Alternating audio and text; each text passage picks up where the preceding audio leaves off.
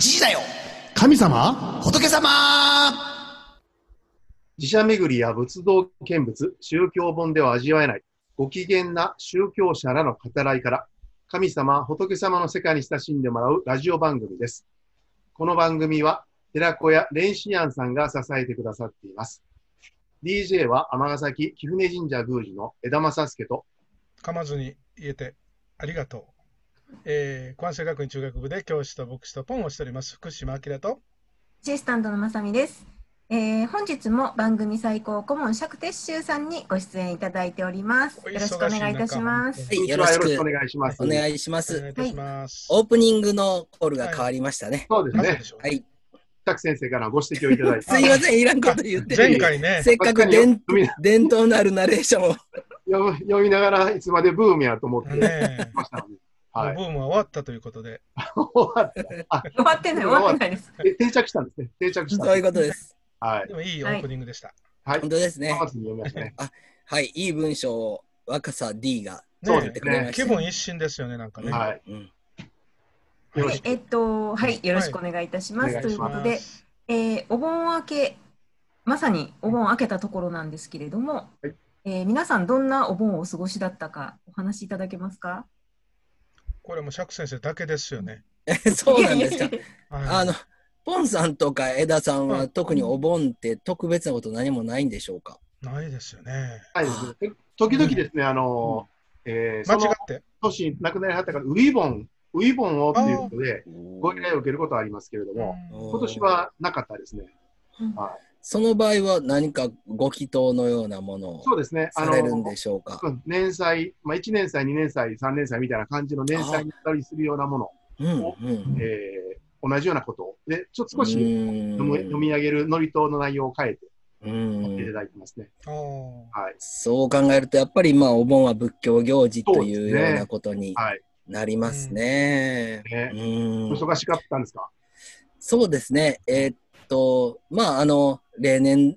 例年通りというあ感ー、じですね。です。はいうん。ただ、まあ、あの、例の新型コロナ感染問題が。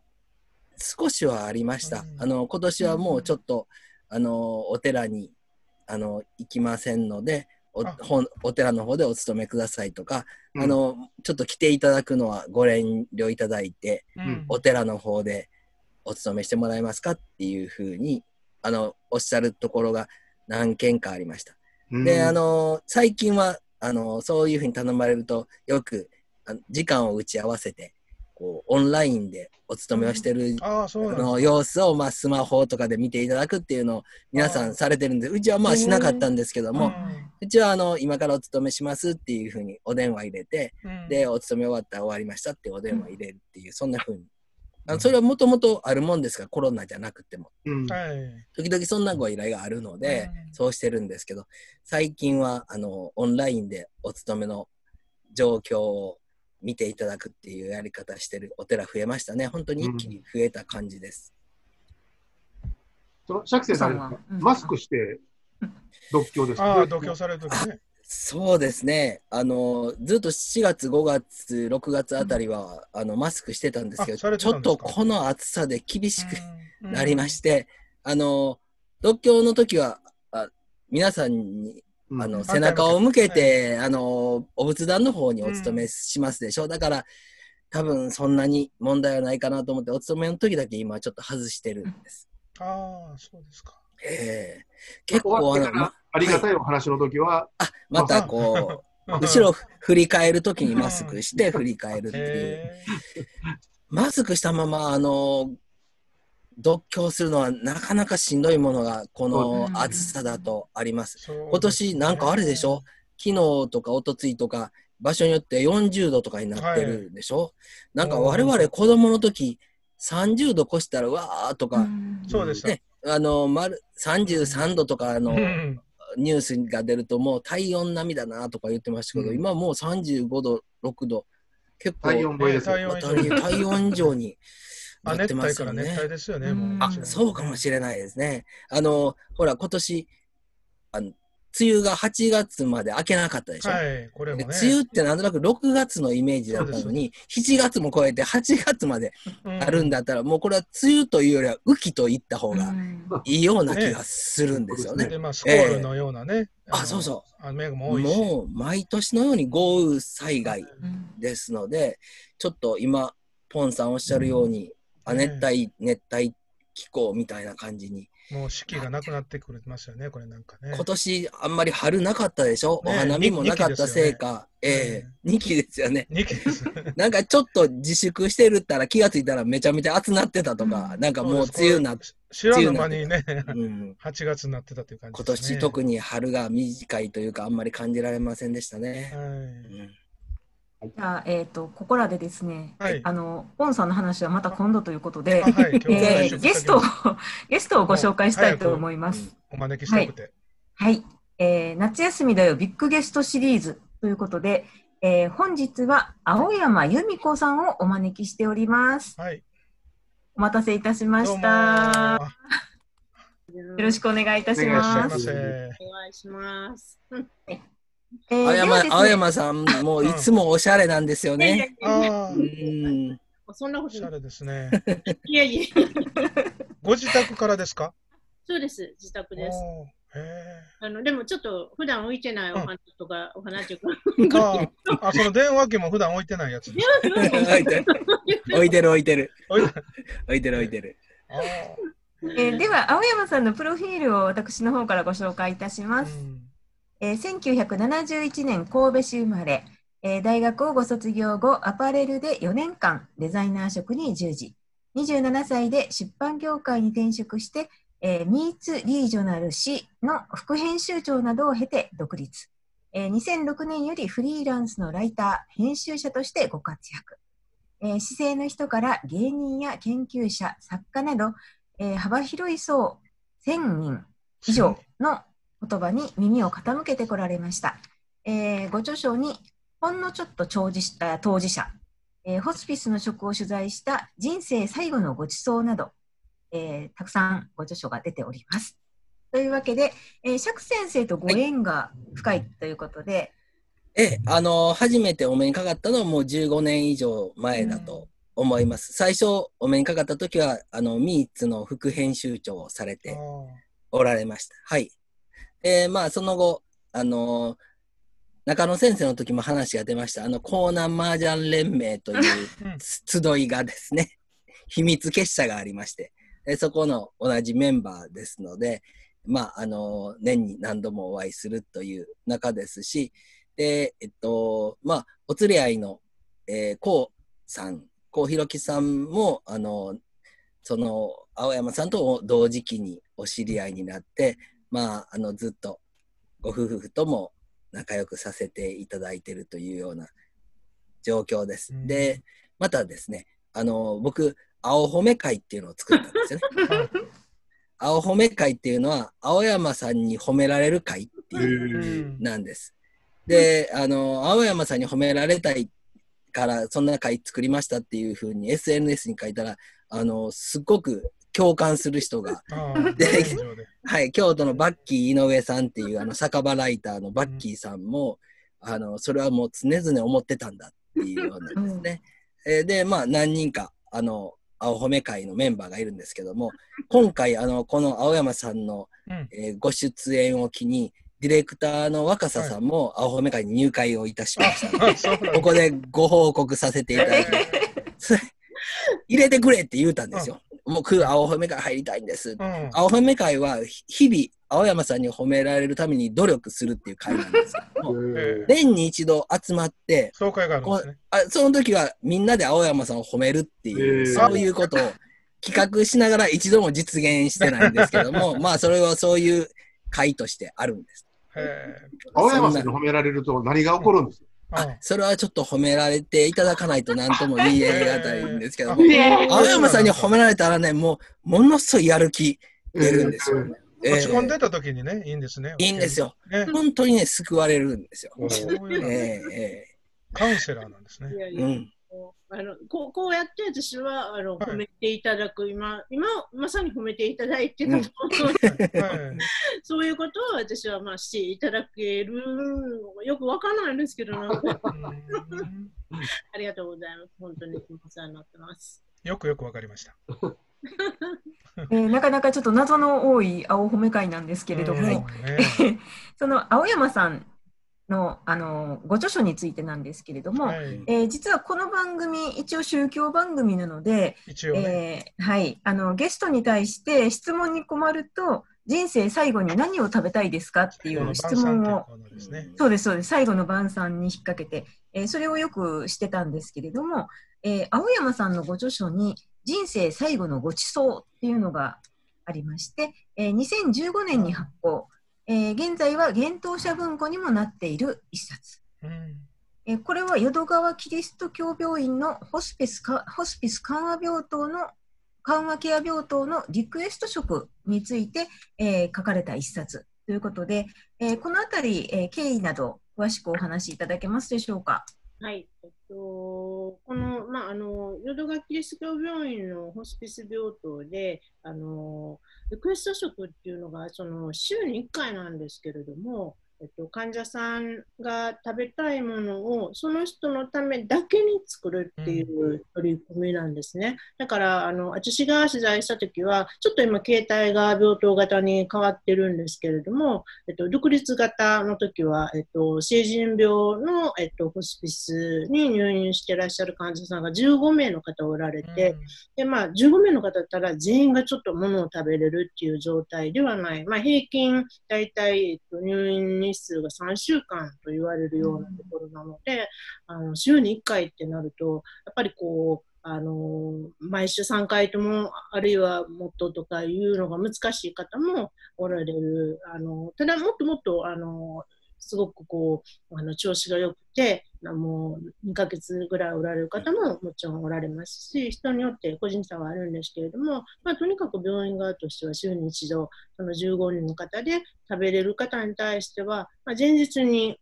明日リクエスト、あの何が食べたいですかっていうのをお聞きして、で、えっと、それは管理栄養士の方がお聞きして、で、それを調理師に伝えて、調理師さんがあのその人のためだけにあの作る。で、それを、えっと、病棟のその看護師さんとかみんなであのその病室に持って行ってですね、あのみんなでこうあの食べるのをこう楽しんでいただくみたいな、そういう取り組みなんですね。で、それをたまたま、まあ、私は、えっと、この担当編集だった、あの人から、えっと、こういう取り組みがあるっていうのを聞きまして、で私自身はそれまで全然知らなかったんですね。ていうか、ホスピスっていうのもあんまりよく分かってない、なんか、あのまあ、ちょっと最後しんどい人が行くところからなみたいな感じのぐらいの認識しかなかったんですけれども、それこそ実はむつみ庵に少しこの取材が始まる。少し前にむつみ庵にたまたまお邪魔させていただいて、であのちょっとびっくりしたんですね。なんかその終末期っていうものを初めてこ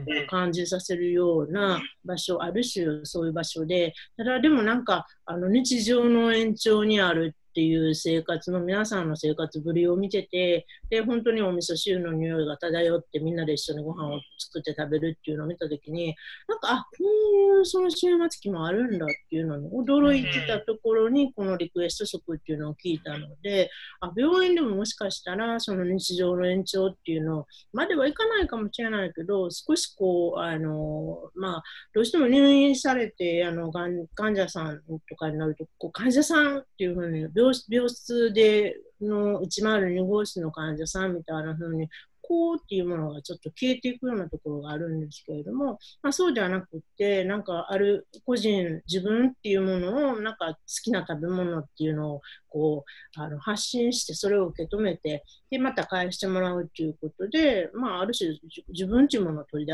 取り戻すみたいな行為っていうのも行われてるような感じがして、まあ、それで興味を持ってあのお伺いするようになったんですね。それで、まあ、あの実際にこう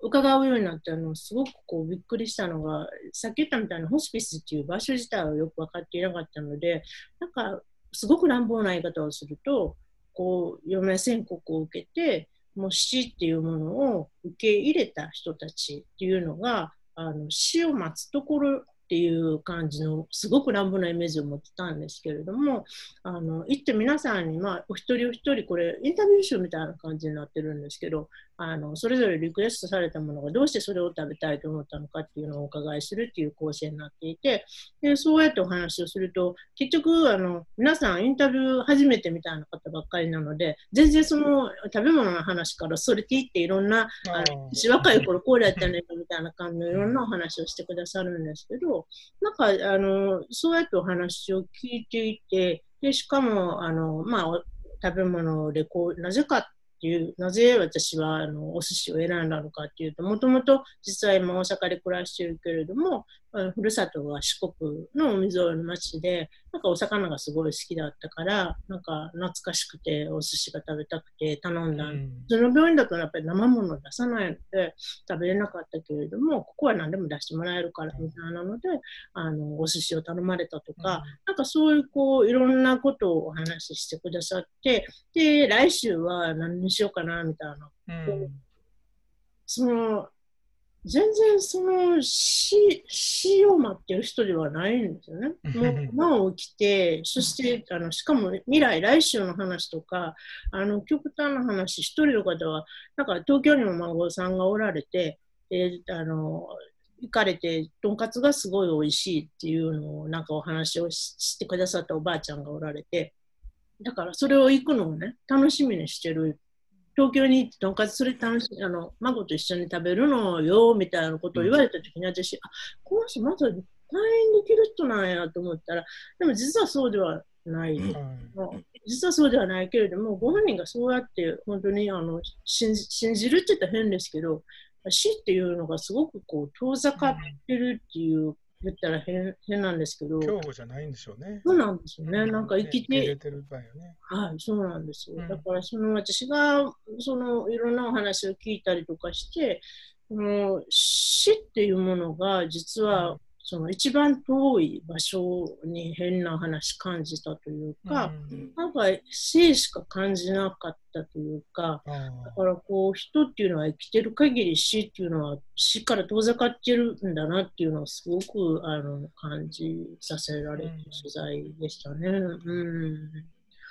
最後まで皆さん、あのすごくこう生き切るって言ったら変なんですけど、なんかその本当に死を待つ場所ではなくて、うん、最後までこう生きるっていうことを全うされるための場所にあの、ホスピスっていうのがあって、で、淀川キリスト教病院の場合は特にやっぱりその、あの肉体的な、まあ、医療的なこともそうですし、緩和に対するケアもそうですし、精神的なもうスピリチュアルペインを取るっていうことに対してもすごく熱心で、あのものすごくあのきめ細やかなので、やっぱりまあ、ある種、やっぱり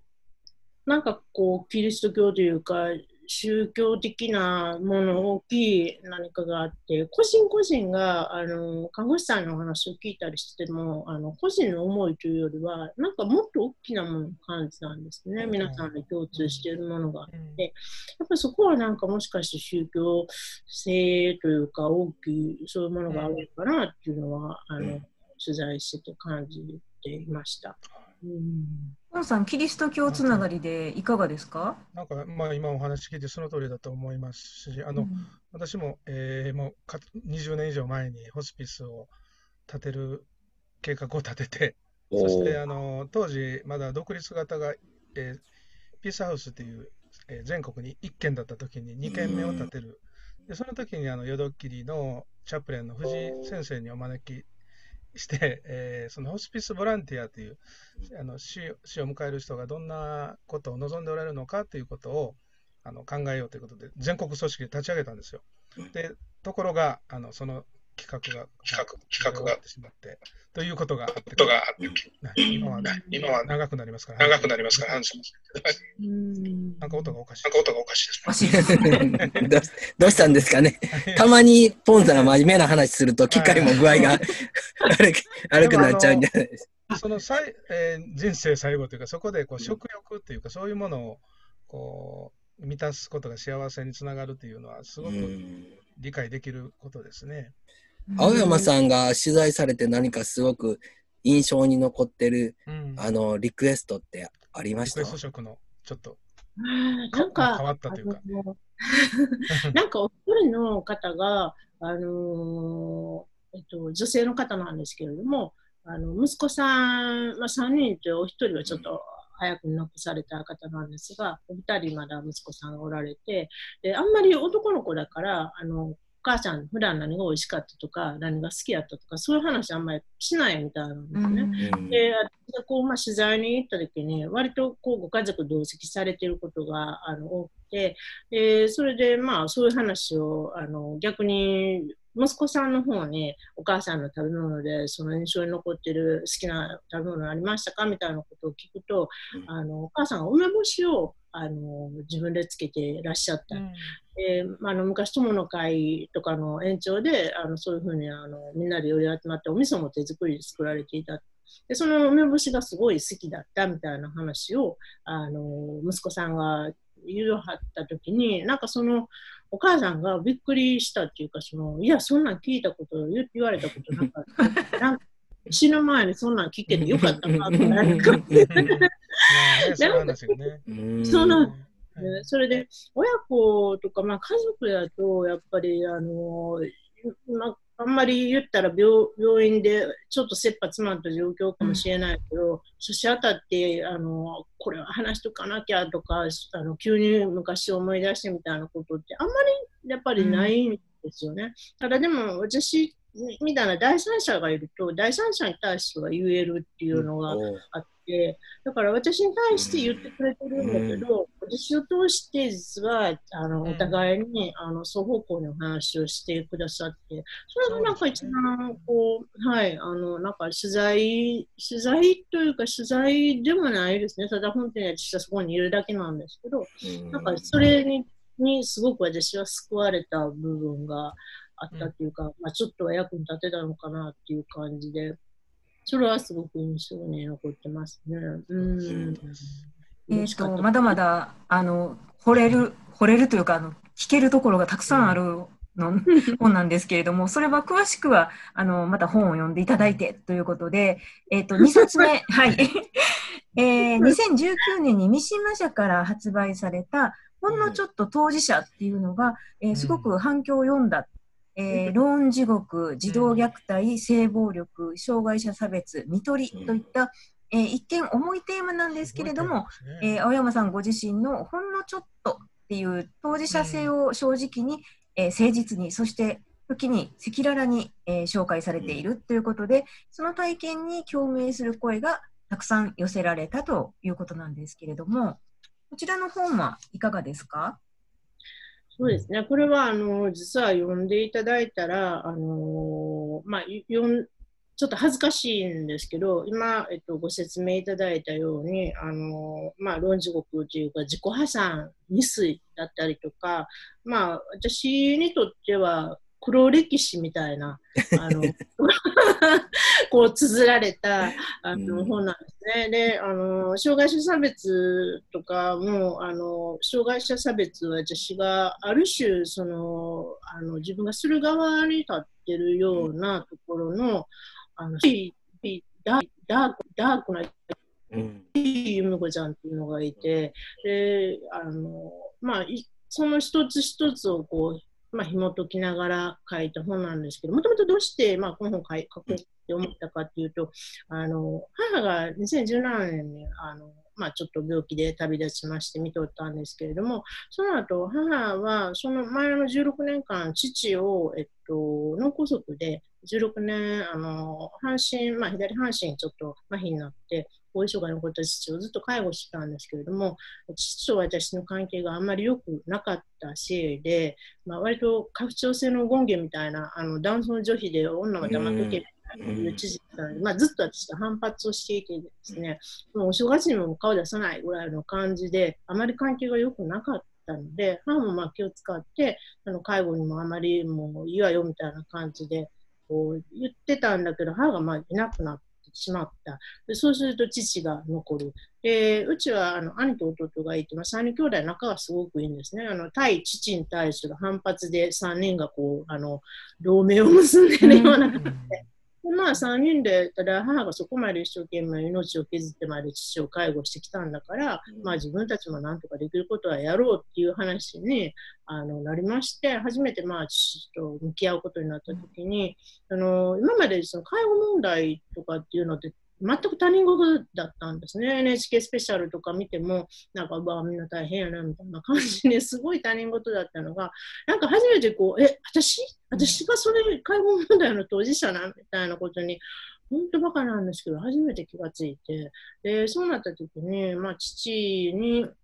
まあ、あって、こう、いろいろ病院連れて行ったりとか、あのいろいろするときに、車椅子を開くことも私はできないっていうので、で介護職員の初任者研修を、まあ、最初受けに行って、で介護のまあ実践とちょっと知識というのを勉強し始めてから社会福祉みたいなことがだんだんとこうちょっと興味を持ってきて、まあ、介護保険単純にこんなにいろいろ制度があるのかとかあの単にその介護だけじゃなくて障害者に対してもこういう制度があるのかっていうのを知るうちになんかまあそういうことに興味が出てきたっていうのと自分がこう当事者ある、まあ、考えてなかったけれどもえっと、個人ではなく、ある社会の片隅のちっちゃい当事者であるっていうことに自分が気づいてきたときに、そういえば思い返すと、その黒歴史に含まれてるテーマっていうのが ある種その、なんか社会問題みたいな、あの、社会なるほど。そういうことか。うん。それで、その自己破産のことも、あの、やっぱりお金のことってすごい辛いですよね。それで自死っていうか、自分、自ら命を絶つ人もいるけれども、でも、ちゃんと知識があれば、実はそうではない、あの、誰かが助けてくれるというか、法的に、あの、救済されるっていうシステムがあるとか、なんかそういうことも知識があるだけで、あの、いいんだけど、そういうことって正しい話を正しく語ると誰も話して聞いてくれないじゃないですか。なんか、じゃないですかっていうのも変なんですけど、なん。か、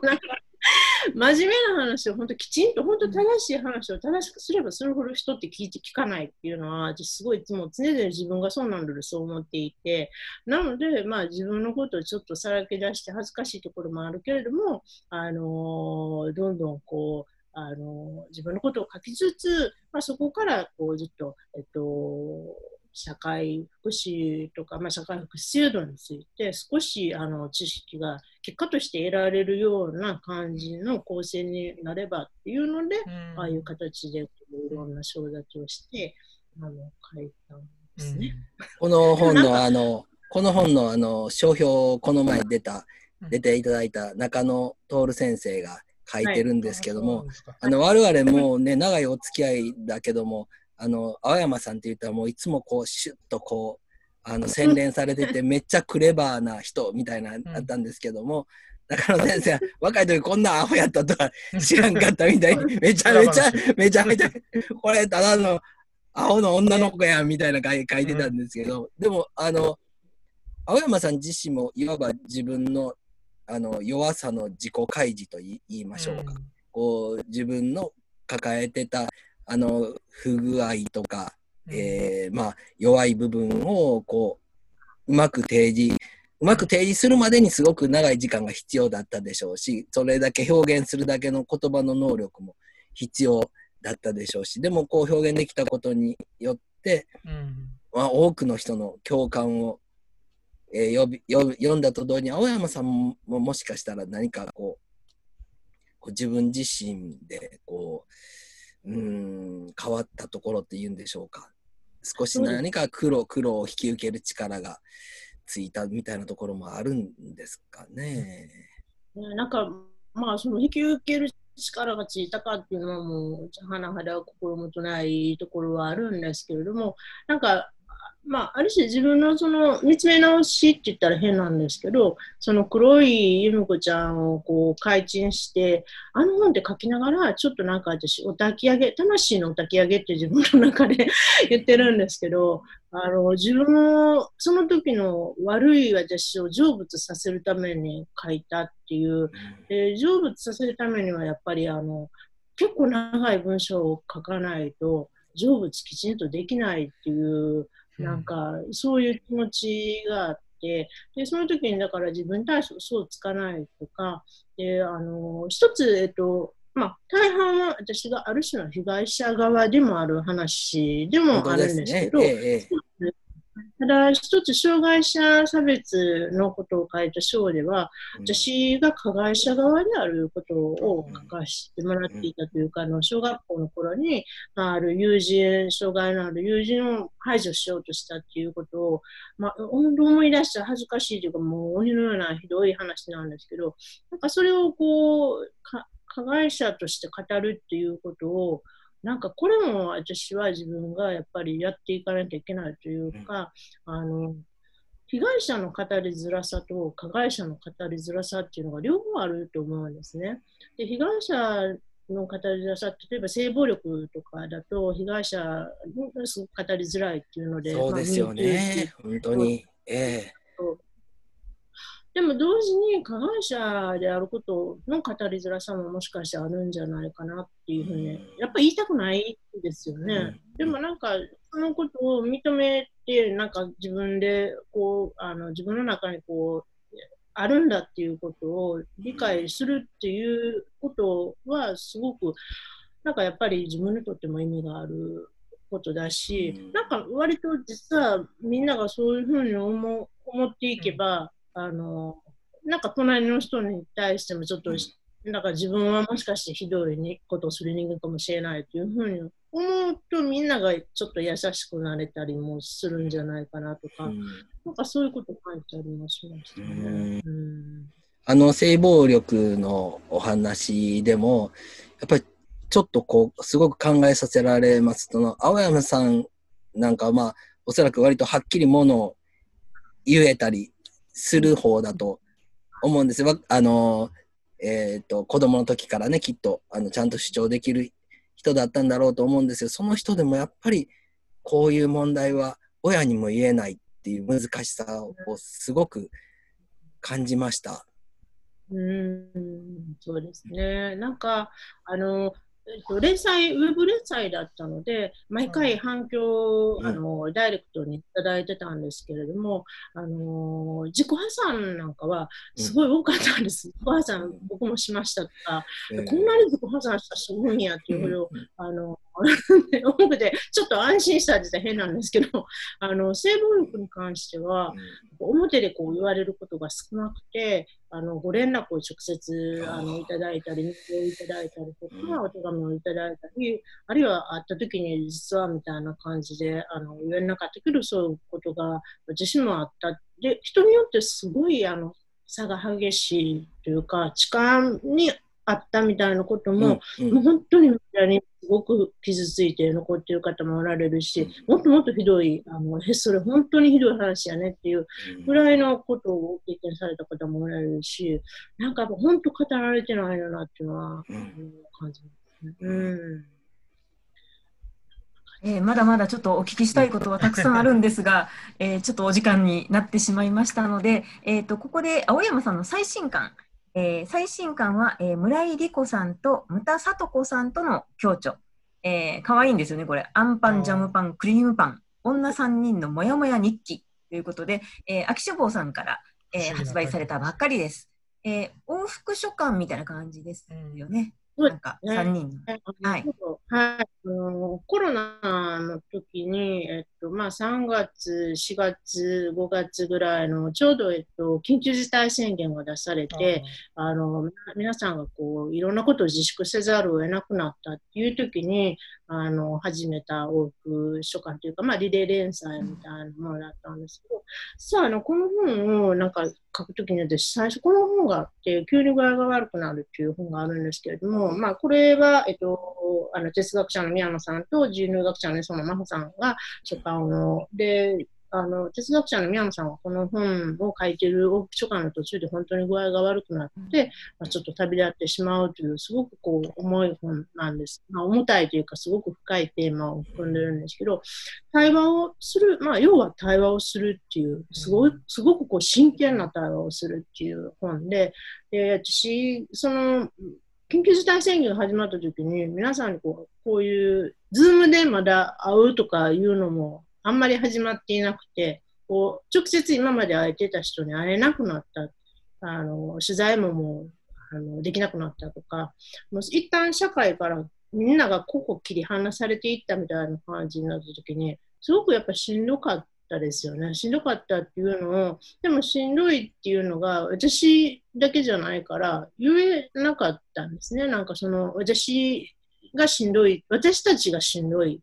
私たちみたいなその私ではなく私たちであらねばならないみたいなその同調圧みたいなものをすごく感じてそれがすごくしんどくてでオークション館ではもう人にとってはどうでもいいことかもしれないけど例えばもう旦那のご飯作るのがしんどいとか なんかそういうもう家の愚痴みたいなものとかなんかそういう小さな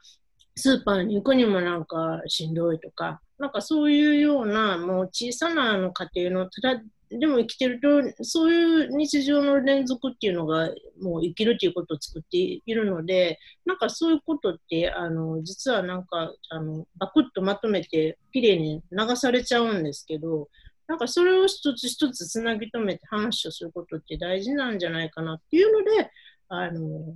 リレー連載というか、それぞれ今もやもやしてるっていうことを書いていこうと